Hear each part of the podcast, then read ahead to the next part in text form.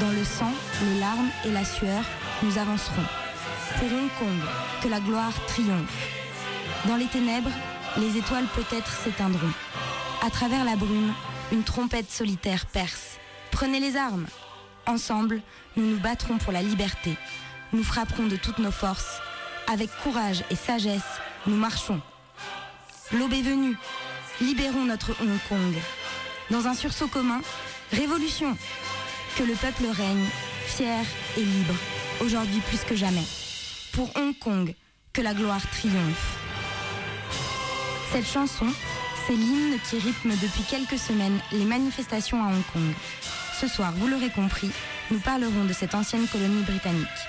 En février 2019, le gouvernement amende une loi sur l'extradition qui permettrait le transfert vers la Chine de n'importe quelle personne considérée par Pékin comme fugitive. Et Pékin a la main facile sur ce qui est criminel. Écrivains contestataires, journalistes, membres d'ONG, travailleurs sociaux, etc. Depuis, le territoire est secoué par grèves et manifestations sous tension. Pékin, Hong Kong, les Britanniques, oui d'accord, mais pourquoi? Revenons sur l'histoire de cette île avec un petit reportage emprunté au monde.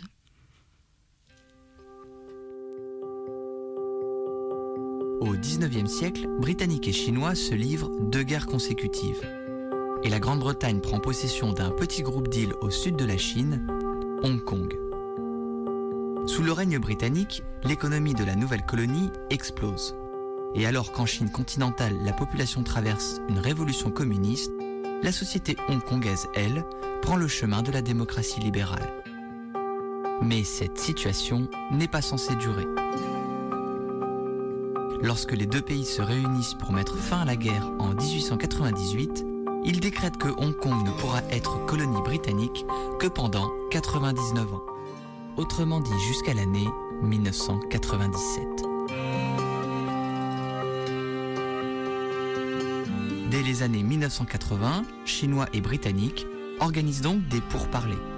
Et ils décident que la Grande-Bretagne rendra Hong Kong à la Chine à une condition, que la colonie puisse garder son système économique et son mode de vie.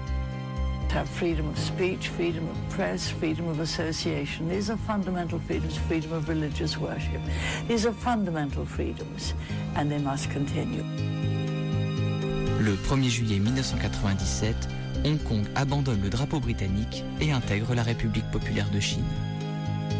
I should like, on behalf of Her Majesty the Queen and of the entire British people, to express our thanks, admiration, affection, and good wishes to all the people of Hong Kong.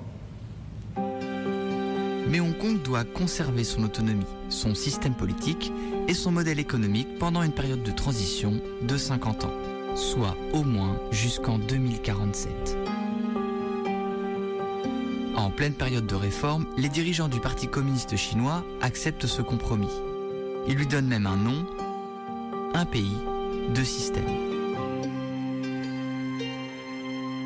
Sauf que depuis, ils ont un peu changé d'avis. On voit de plus en plus Pékin qui essaye de limiter l'autonomie de Hong Kong. Il y a eu l'année dernière l'interdiction, par exemple, des partis indépendantistes. Alors qu'avant, on pouvait très bien parler de l'indépendance de Hong Kong. On a interdit à des candidats de se présenter parce qu'on estimait qu'ils ne, respectaient pas la euh, loi fondamentale. En fait, depuis une dizaine d'années, Pékin n'hésite plus à trahir sa promesse en s'immisçant dans les affaires politiques de Hong Kong. Il faut dire que l'île n'est plus aussi intouchable qu'elle a pu l'être par le passé. En 1997 elle incarnait à elle seule près de 20% de l'économie chinoise, elle n'en représentait plus que 3% en 2017. Mais surtout, les dirigeants du Parti communiste ont eux aussi changé. Aux réformateurs des années 1980 ont succédé des leaders beaucoup plus conservateurs, dont un en particulier, Xi Jinping. Et j'allais dire familièrement, avec lui, on rigole pas. Depuis l'arrivée de Xi Jinping au pouvoir, la tolérance à l'égard des voix opposées au régime s'est radicalement réduite. Or, de ce point de vue, Hong Kong agace. Hong Kong, c'est, dans une certaine mesure, la Chine démocratique. Ce qui le symbolise le mieux, c'est ça. D'immenses veillées en mémoire du mouvement pro-démocratique de Tiananmen qui se tiennent chaque année en plein centre-ville, alors qu'elles sont interdites partout ailleurs en Chine. Pire, face à un système électoral qui garantit le pouvoir aux partis pro-Pékin, les Hongkongais ont pris la fâcheuse habitude d'exprimer leur mécontentement publiquement. En 2003, 2012 et 2014 notamment, des centaines de milliers de Hongkongais ont défilé dans la ville. Cette résistance inquiète beaucoup le parti.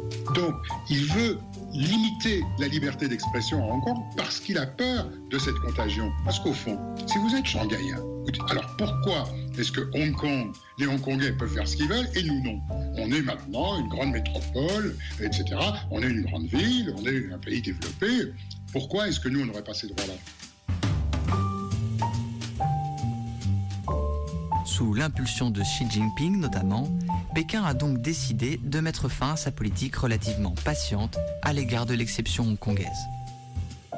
En 2015, cinq libraires et éditeurs locaux, connus pour vendre des livres critiques envers le Parti communiste, disparaissent du jour au lendemain. Et quand certains d'entre eux refont surface quelques mois plus tard, c'est à la télévision et pour des excuses publiques. Le projet de loi sur l'extradition proposé par Carrie Lam en 2019 devrait justement permettre à Pékin de réaliser ce genre d'opération en toute légalité. Sauf si les Hongkongais parviennent à faire plier le gouvernement. En 2014, lors du mouvement des parapluies, l'abnégation des manifestants y était parvenue. Une chose est sûre, pour cela, la population n'a aujourd'hui qu'une solution, la rue. Xi Jinping n'en a pas fini avec Hong Kong. Chaque fois que les libertés de Hong Kong sont violées par le Parti communiste chinois, il y a une réaction de la population.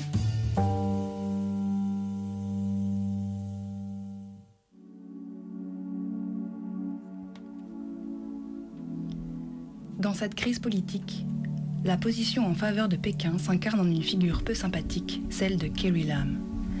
La chef de l'exécutif a tenté de renouer avec la population ce jeudi 26 septembre lors d'une réunion publique.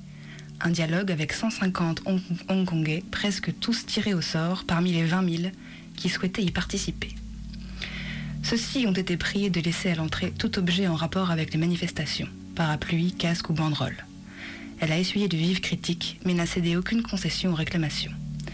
Retour sur cette politicienne et ceux qui s'y opposent.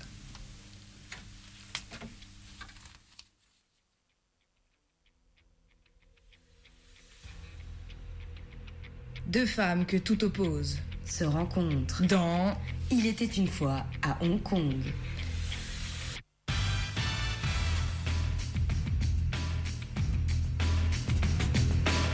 D'un côté, j'ai nommé Carrie Lam, chef de l'exécutif à Hong Kong.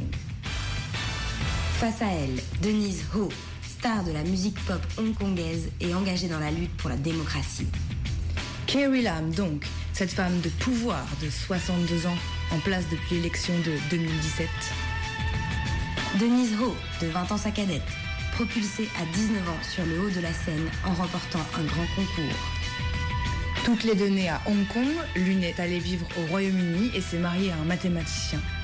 Elle est rentrée à Hong Kong et a travaillé au bureau des finances, au bureau du logement et aux affaires intérieures. Il s'agit bien sûr de... Carrie Lam Denise Ho, quant à elle, a vécu à Montréal où elle a fait des études d'art. Et on continue. Son pseudonyme est OCC. Alors que Carrie Lam, elle, s'est fait surnommer la Nounou il y a quelques années et se fait surnommer en 2012 Porcinet. Porcinet? Tout de suite, les attaques sur le physique. Pas du tout, pas du tout. Xi Jinping, président de la Chine, est surnommé Winnie l'ourson. Carrie Lam étant très proche de lui, Porcinet, Winnie l'ourson, tu saisis. Ah oui, je vois mieux le lien. Enfin, elle a beau être associée à l'image d'un joli petit cochon, on ne peut pas dire qu'elle soit très populaire. Dans sa campagne électorale de 2017, Carrie Lam tente de se donner l'image d'une femme simple et proche du peuple en prenant le métro. Mais elle se ridiculise complètement devant les caméras. On dirait bien qu'elle ignore tout du fonctionnement de la carte Octopus, une carte multifonction que les habitants utilisent tous les jours dans les transports en commun et dans de nombreux commerces. Et ça ne s'arrête pas là. Une nuit, Carrie Lam s'est retrouvée à court de papier toilette. Elle est alors partie en expédition, mais a montré qu'elle ne savait pas du tout où se procurer ce genre de denrées de base. Alors que Denise Ho, quant à elle, est très populaire. C'est en 2002 que sa carrière décolle vraiment.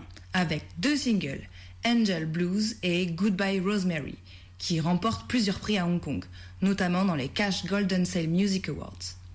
Elle remporte également le titre de meilleure performance vocale pour une artiste féminine pour la chanson Angel Blues. Durant la même année, Denise Ho se voit décerner le titre de Female Singer Bronze Award dans les prix annuels de la radio commerciale de Hong Kong. Et elle se montre déjà engagée en abordant dans ses chansons des thèmes controversés comme dans Rosemary, qui parle de lesbianisme. On a donc bien l'impression qu'elle est très in, alors que la chef se montre plutôt out. Tu ne crois pas si bien dire. Si je te dis que l'une d'elles a été la première star à faire son coming out en 2012 en se revendiquant tonsi, c'est-à-dire homo, tu me dis... Carrie Lam? Ah, je déconne. Non, Carrie Lam, elle, c'est une catho-pratiquante.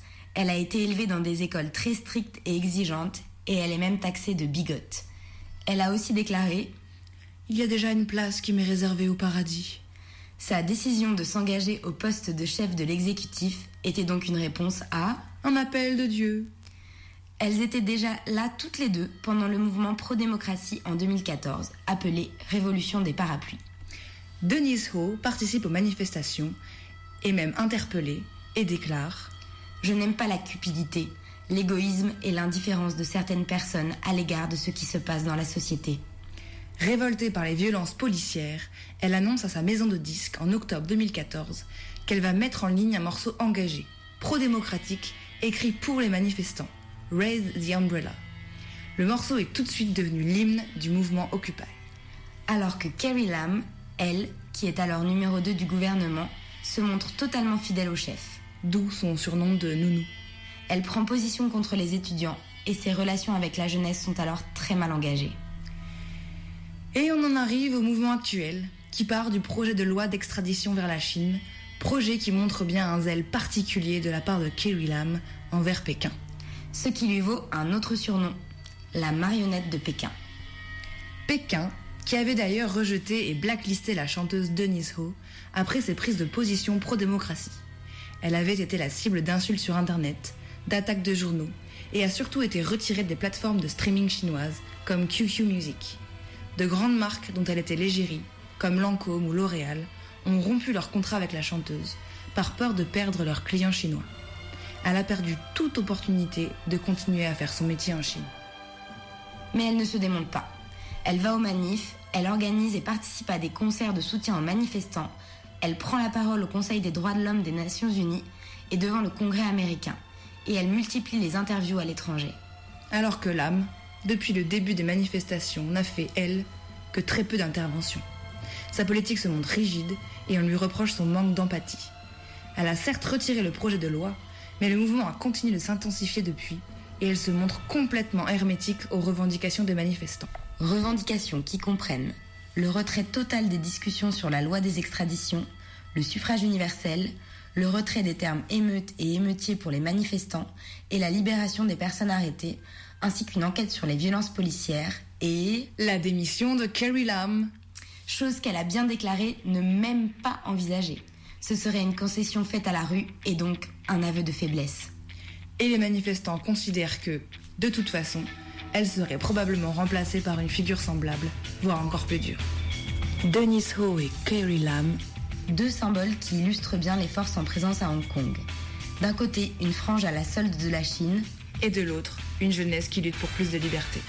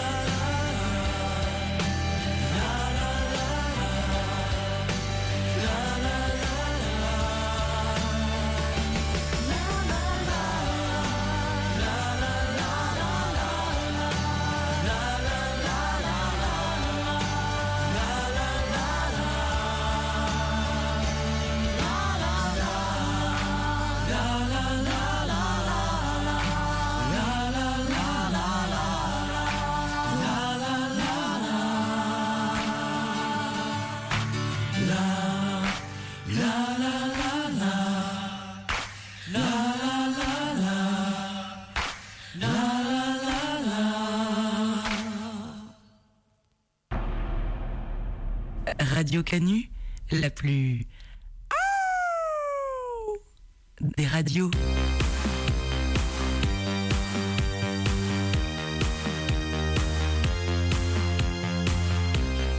Un lundi sur deux, de 18 à 19h.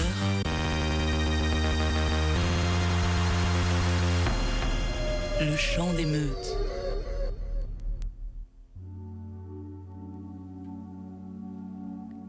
Dans un pays où les manifestations ne sont pas coutumes, les militants ont fait preuve d'inventivité et le mouvement s'est déployé tant dans la rue que sur les réseaux sociaux. Où donc la créativité des manifestants à Hong Kong s'est-elle exprimée? Dans la rue, bien sûr, dans les marches, les actions, notamment avec l'utilisation des parapluies, qui en plus de se protéger et de rappeler d'autres marches du passé, ont donné des images, d'ailleurs reprises ensuite en Europe, en France à la rentrée des Gilets jaunes. C'est un mouvement qui s'organise beaucoup sur les réseaux sociaux où l'image est reine, mais surtout sur les murs de la ville qu'on y a croisé les plus belles choses. Pour mobiliser les habitants, annoncer les futures actions et sensibiliser les étrangers, de nombreuses affiches sont placardées un peu partout dans la ville, renouvelant et modernisant ainsi la tradition de l'affichage politique. On ne peut malheureusement pas vous les montrer, mais on peut vous en décrire trois. Sur une première, on peut y voir des statistiques à propos des brutalités policières, rappelant que la police a arrêté 148 personnes, dont la plus jeune est un adolescent de 13 ans. Ou encore le hashtag Chinazi, ce mot dièse que l'on retrouve un peu partout dans la ville sous forme d'affiches et de tags, fait référence à l'utilisation de gaz CS périmés dans les stations de métro, les transformant en de véritables chambres à gaz et à la détention dans des camps de près d'un million de citoyens ouïghours au Xinjiang, réunion autonome à l'extrême nord-ouest de la Chine. Ou pour donner un autre exemple, les affiches appelant la manifestation féministe du 28 août 2019 contre les abus sexuels de la police de Hong Kong. Ces affiches sont à retrouver sur Internet, évidemment, notamment sur Mediapart, qui en a fait un bref portfolio.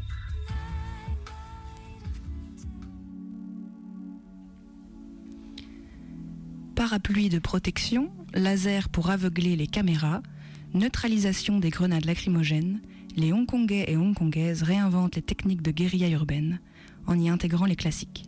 Visage masqué, lunettes de protection, casque de chantier. Tour d'horizon de la mode émeutière collection 2019 by Hong Kong.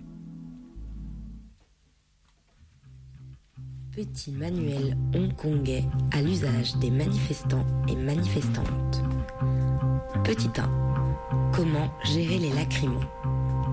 Si les auditeurs et auditrices connaissent bien la panoplie anti-lacrymo classique, celle qui comporte masque à gaz, lunettes de piscine et ce bon vieux sérum phi, les manifestants et manifestantes de Hong Kong ont développé d'admirables techniques pour se protéger de ces satanés gaz et aussi pour en faire profiter un peu le camp d'en face. D'abord, pour se protéger, il est conseillé d'enrouler autour des bras et des jambes du film alimentaire.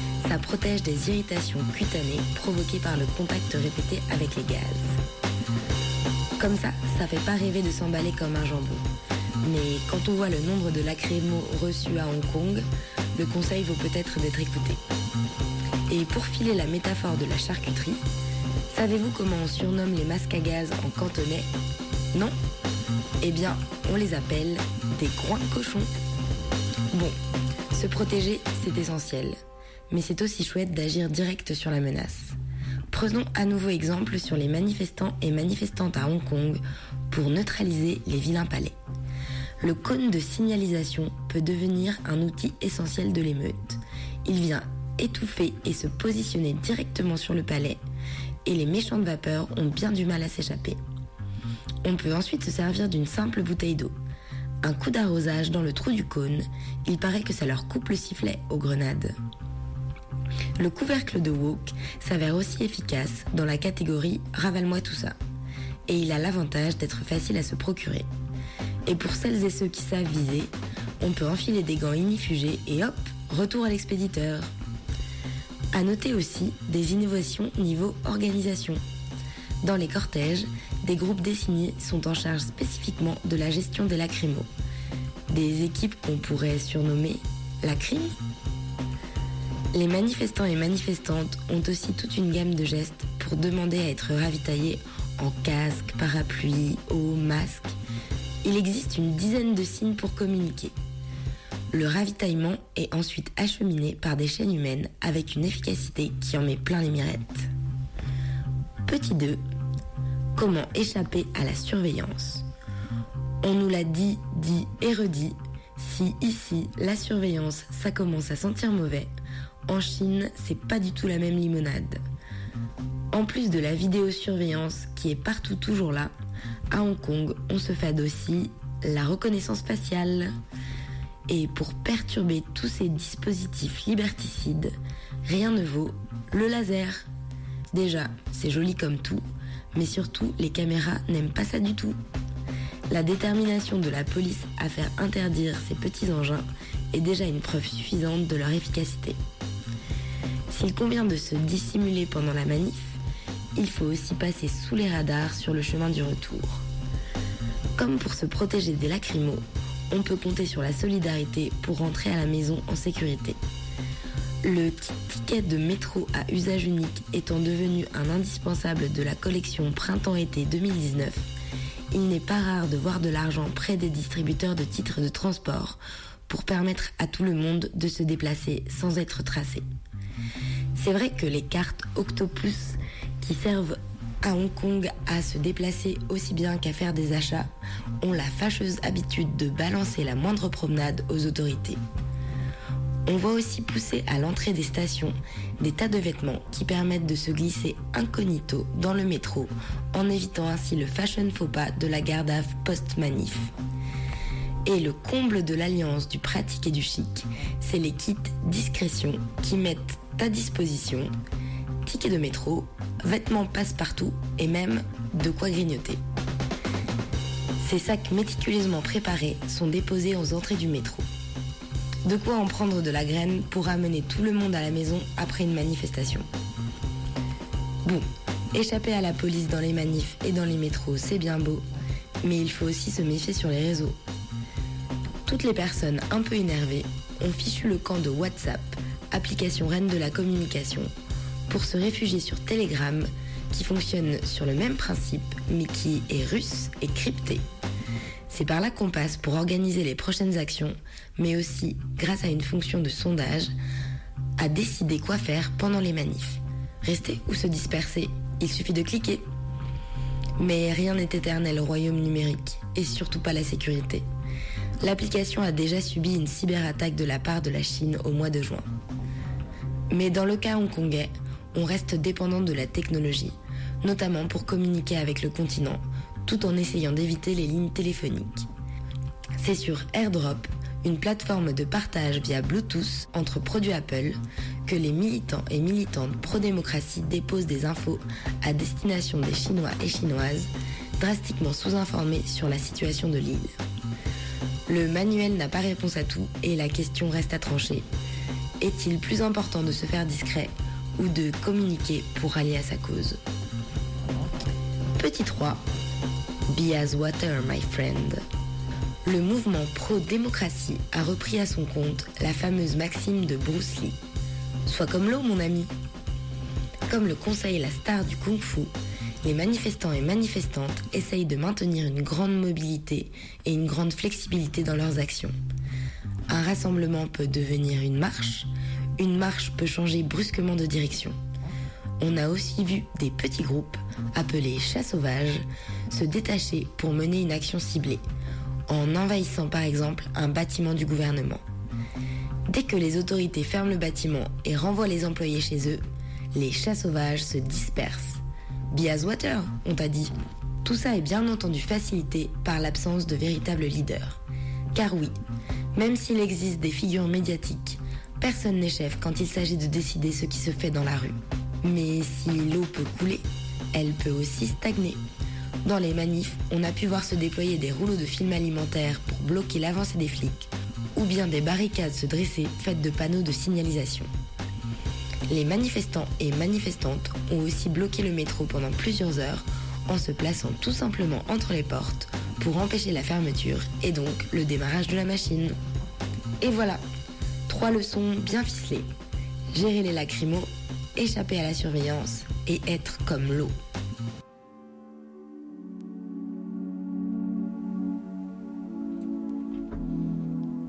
Des personnes expriment leur colère dans une société qui n'y est pas habituée, et encore moins venant des femmes.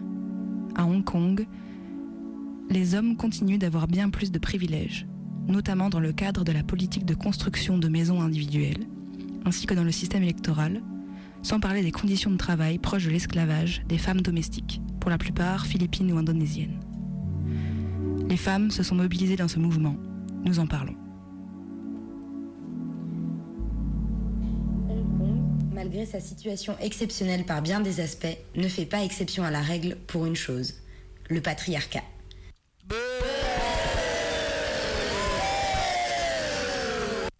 Et oui, ici aussi, les rôles traditionnels des hommes et des femmes sont bien en place. dans la droite ligne des héritages confucéens et britanniques qui ne sont pas tendres avec les femmes.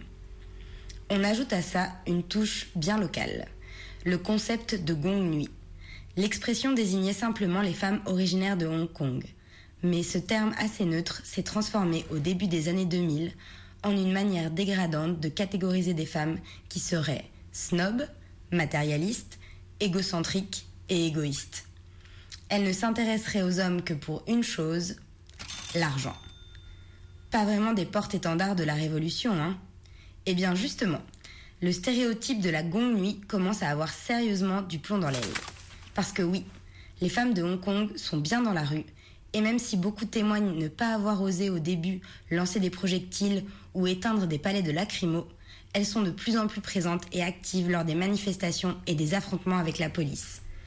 Une femme de 23 ans raconte à une journaliste du South China Morning Post. Je ne suis pas forte physiquement et je ne fais pas de sport. Donc je suis assez surprise de la manière dont les filles, moi incluses, ont réagi dans ces situations. Je pense qu'on s'est toutes endurcies. Elle qui allait en manif avec ses parents au début du mouvement a changé son fusil d'épaule lorsque la violence s'est intensifiée.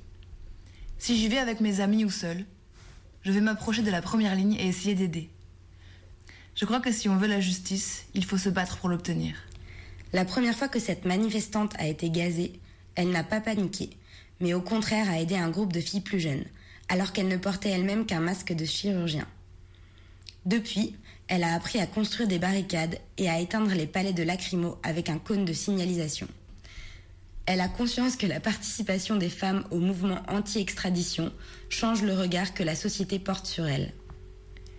Certains commencent à réaliser que les filles de Hong Kong n'ont pas peur de mettre la main à la pâte. Mais que les femmes se manifestent n'est évidemment pas du goût de tout le monde. Et la répression s'abat de manière particulièrement violente sur les femmes. D'abord sur Internet, qui est, comme chacune et chacun sait, un terrain hostile pour les femmes et les personnes queer. Les militantes hongkongaises ont fait les frais d'un cyberharcèlement virulent, à coup de publications de montages photographiques humiliants et de menaces de viol. Les auteurs sont très probablement des internautes pro-Pékin, puisque ce harcèlement en ligne a accompagné le durcissement des positions du pouvoir chinois face au mouvement pro-démocratie. Mais le sexisme ne se souciant guère des oppositions politiques, on a pu aussi voir des publicités montrant des femmes à moitié nues, couronnées du visage de Carrie Lam, la chef de l'exécutif. Mais cette condition partagée n'empêche pas Madame Lam de rester de marbre face aux témoignages de plusieurs manifestantes qui font état de violences sexuelles commises par les policiers. Le 28 août dernier, un rassemblement a été organisé pour protester contre ces agressions, qui s'ajoutent à la longue liste des violences commises par la police depuis le début du mouvement. L'événement a rassemblé 11 500 personnes selon la police.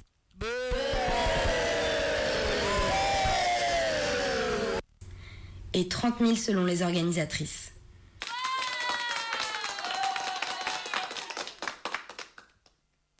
Plusieurs femmes ont pris la parole, le visage masqué, pour témoigner de ce qu'elles avaient vécu dans les rues et dans les commissariats. On y a entendu des récits éprouvants de fouilles au corps, sans vêtements. Une militante déclare Je veux demander à la police est-ce que se faire arrêter signifie que nous sommes dépouillés de nos droits et que nous pouvons être traités sans le respect fondamental dû aux femmes? Elle raconte comment, lors de l'une de ces fouilles, les policiers lui ont demandé de retirer tous ses vêtements, puis de s'accroupir, pendant qu'une policière lui tapotait la cuisse avec un stylo en lui intimant d'écarter plus largement les cuisses. Mais le ton reste résolument combatif, et la jeune femme conclut par ces mots Je montrerai au gouvernement que nous n'avons pas peur. Plus vous nous réprimez, plus nous devenons fortes. Radio. Sur, sur, sur, sur deux. Radio Canu. Radio Canu. Un lundi sur deux. De 18 à 19h. Le, chant des meutes.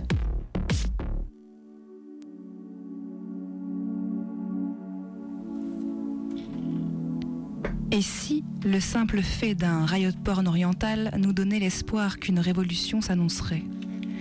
Cette petite étincelle dans les yeux, à regarder la riposte du peuple face à la police anti-émeute. Si c'est contre les flics, alors c'est bon. Une révolution, oui, mais pourquoi? Qui devra être libre, le peuple ou le capital? Tout ce folklore émeutier pourrait laisser rêveur le chaland venu se rincer l'œil sur YouTube. On en pense quoi?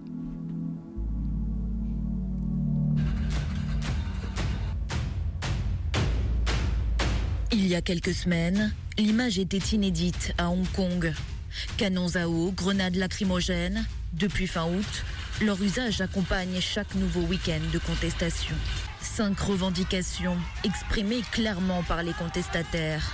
Parmi elles, l'instauration du suffrage universel, la mise en place d'une enquête indépendante sur les violences policières, l'amnistie de tous les manifestants susceptibles d'être poursuivis en justice, le retrait de la qualification d'émeutier et enfin l'appel à un soutien international. 99 jours après le début du mouvement, ils étaient encore ce dimanche des dizaines de milliers à réclamer plus de liberté.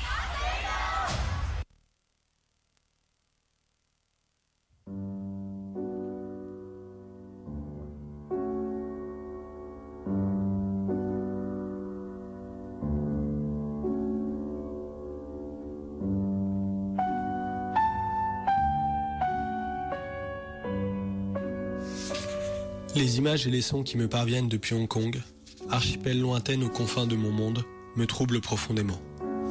Indéniablement, il y a quelque chose de beau, de fort, d'intense dans ces gestes de solidarité, dans cette prise de la rue, dans cette intelligence collective déployée, dans cette détermination affichée depuis plus de trois mois. Une révolte qui éclate avec une telle intensité, dans l'une des mégalopoles la plus développée et la plus technologisée du monde, cela a quelque chose de fascinant. Rendez-vous compte, des manifestations qui font descendre jusqu'à un sixième de la population dans la rue, une radicalité qui est assumée collectivement, une intelligence tactique redoutable et un mouvement hétérogène qui paraît se déployer horizontalement. Je reste aimanté par ces images de parapluies hérissés, de barricades érigées, de milliers de faisceaux verts qui perforent la nuit. Comme je me méfie aussi du fétichisme de l'image et du spectacle de l'émeute.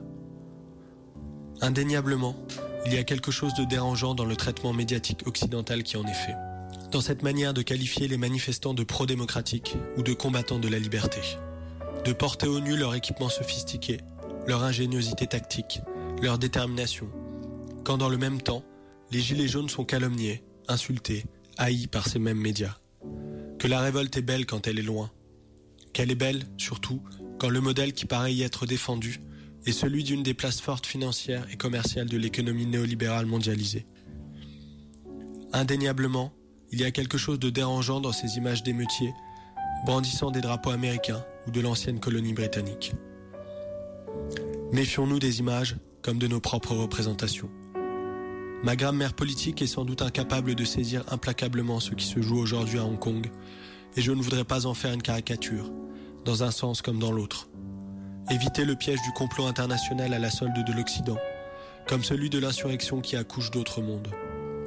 Je ne connais ni la culture, ni l'histoire politique hongkongaise, et je ne crois pas en l'universalisme de mes propres raisonnements. Pour autant, je ne veux pas détourner le regard. Que faire alors? Sans doute étudier les faits matériels et écouter ce que d'autres ont à dire. Deux textes, traduits en français, ont retenu mon attention. Le premier est un texte publié sur le site italien InfoOut et traduit en français et diffusé par le média Acta. Voici ce qu'en disent les, tra- les traducteurs dans leur préambule. Nous avons traduit cet article car il nous semble apporter une contribution importante à l'analyse du soulèvement en cours à Hong Kong. Il replace les événements dans une perspective historique, met en lumière la place de Hong Kong dans les équilibres géopolitiques mondiaux et éclaire les enjeux de la crise du point de vue des puissances impérialistes occidentales. Les auteurs s'intéressent aussi aux bases matérielles du mouvement et à ses contenus politiques. Ils en pointent les limites, tout en esquissant les pistes d'un dépassement possible du stade actuel de la lutte, sous l'hypothèse d'une extension de sa base sociale. Bien que nous ne partagions pas toutes les conclusions de cet article, nous pensons qu'une perspective critique, dans l'océan de fascination pour la technicité émeutière déployée, qui traverse aussi bien les, médi- les médias mainstream que les milieux les plus radicaux, permettra d'apporter une vision plus nuancée et peut-être moins naïve de la séquence actuelle. Cet article a cela d'intéressant qu'il décortique l'influence qu'ont les conflits géopolitiques internationaux sur la séquence de révolte en cours à Hong Kong. Et plus particulièrement, la guerre commerciale larvée entre la Chine et les États-Unis. Il montre combien ces derniers tentent d'alimenter et de récupérer à leur profit la révolte hongkongaise. Mais l'article étaye également les causes économiques de cette révolte et le rapport de classe qui s'y joue. À certains égards, c'est une révolte qui part aussi de l'appauvrissement accéléré de certaines couches de la population hongkongaise. Morceau choisi. Les oligarchies financières de Hong Kong en sont conscientes. Pour conserver au moins partiellement leur propre rôle, elles n'ont pas d'autre option que de miser sur le fait que la Chine leur concède un espace dans le cadre de sa consolidation comme puissance économique mondiale. Mais elles sont aussi conscientes que de nombreux pas en arrière seront inévitables par rapport à leur passé glorieux et désormais révolu. Ce n'est pas pour rien que la contribution de Hong Kong au PIB chinois est passée au cours des 20 dernières années de presque 30% à 3%. À Hong Kong, en effet, les inégalités sociales sont bien plus fortes que ce que l'État chinois consent en son sein. Un cinquième de la population vit en dessous du seuil de pauvreté et une partie des prolétaires de Hong Kong vivent même dans des conditions pires que celles des Mengong du continent. La question la plus brûlante concerne évidemment les classes moyennes, en grande partie salariées, en particulier les aspirants aux classes moyennes du futur, c'est-à-dire les jeunes avec un degré d'instruction moyen, voire haut. La perspective la plus probable pour eux est de renoncer au niveau de vie de leurs parents. Emploi et bons revenus ne seront réservés qu'à une infime minorité. Pour les autres, on peut prévoir une détérioration certaine et même l'incertitude de pouvoir rester dans le secteur des services cognitifs et de la finance, et donc le risque de devoir descendre au niveau social du travail matériel. Le second article est un entretien avec des anarchistes hongkongais, publié sur le site américain CrimesInc et traduit en français et publié sur lundi matin. Bien que daté du 22 juin, c'est-à-dire du début du mouvement, il a cela d'intéressant qu'il éclaire un positionnement et une analyse portée par le mouvement anarchiste local. Morceau choisi. On peut dire que jusqu'à présent, personne n'a de légitimité à parler au nom du mouvement.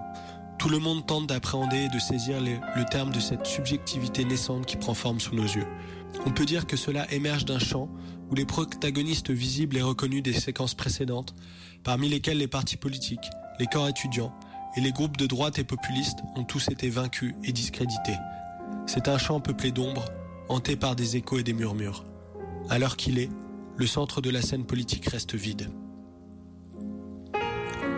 Si on entend la gauche comme un sujet politique qui situe les questions de lutte des classes et de travail au centre de sa politique, il n'est pas certain qu'une telle chose existe à Hong Kong. Bien entendu, certains de nos amis écrivent de très bons blogs, et il existe quelques petits groupes qui correspondent à cette description. Évidemment, tout le monde parle des écarts de richesse, de la pauvreté endémique, de la classe capitaliste et du fait que nous sommes tous des gens qui ont des petits boulots, qui luttent pour leur survie.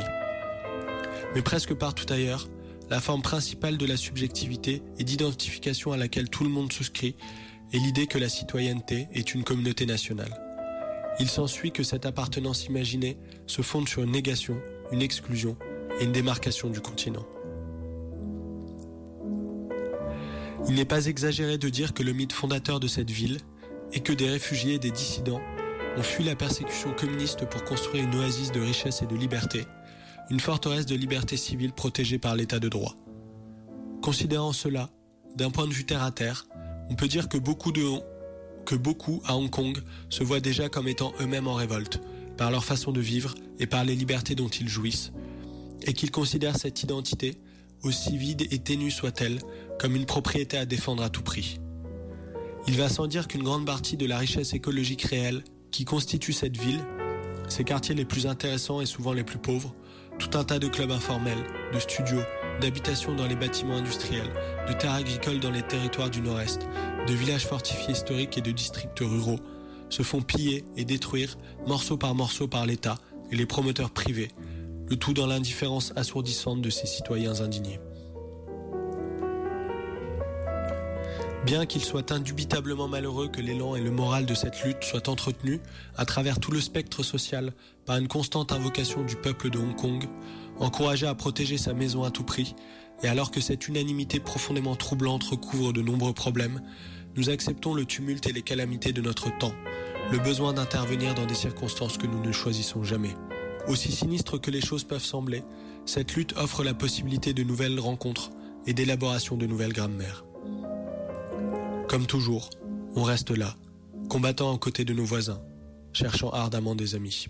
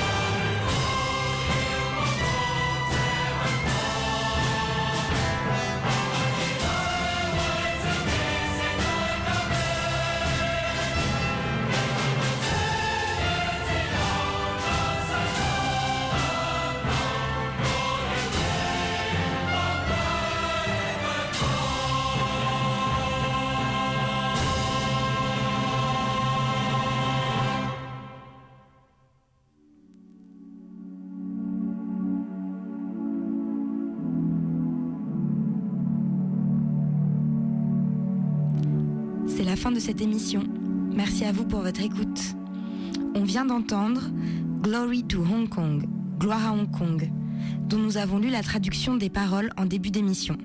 Cet hymne a été composé par un musicien anonyme et interprété par Black Blorchestra. On a également entendu Raise the Umbrellas, c'est-à-dire Lever les parapluies, composé par la chanteuse engagée Denise Ho lors du mouvement de 2014. Bonne soirée à vous.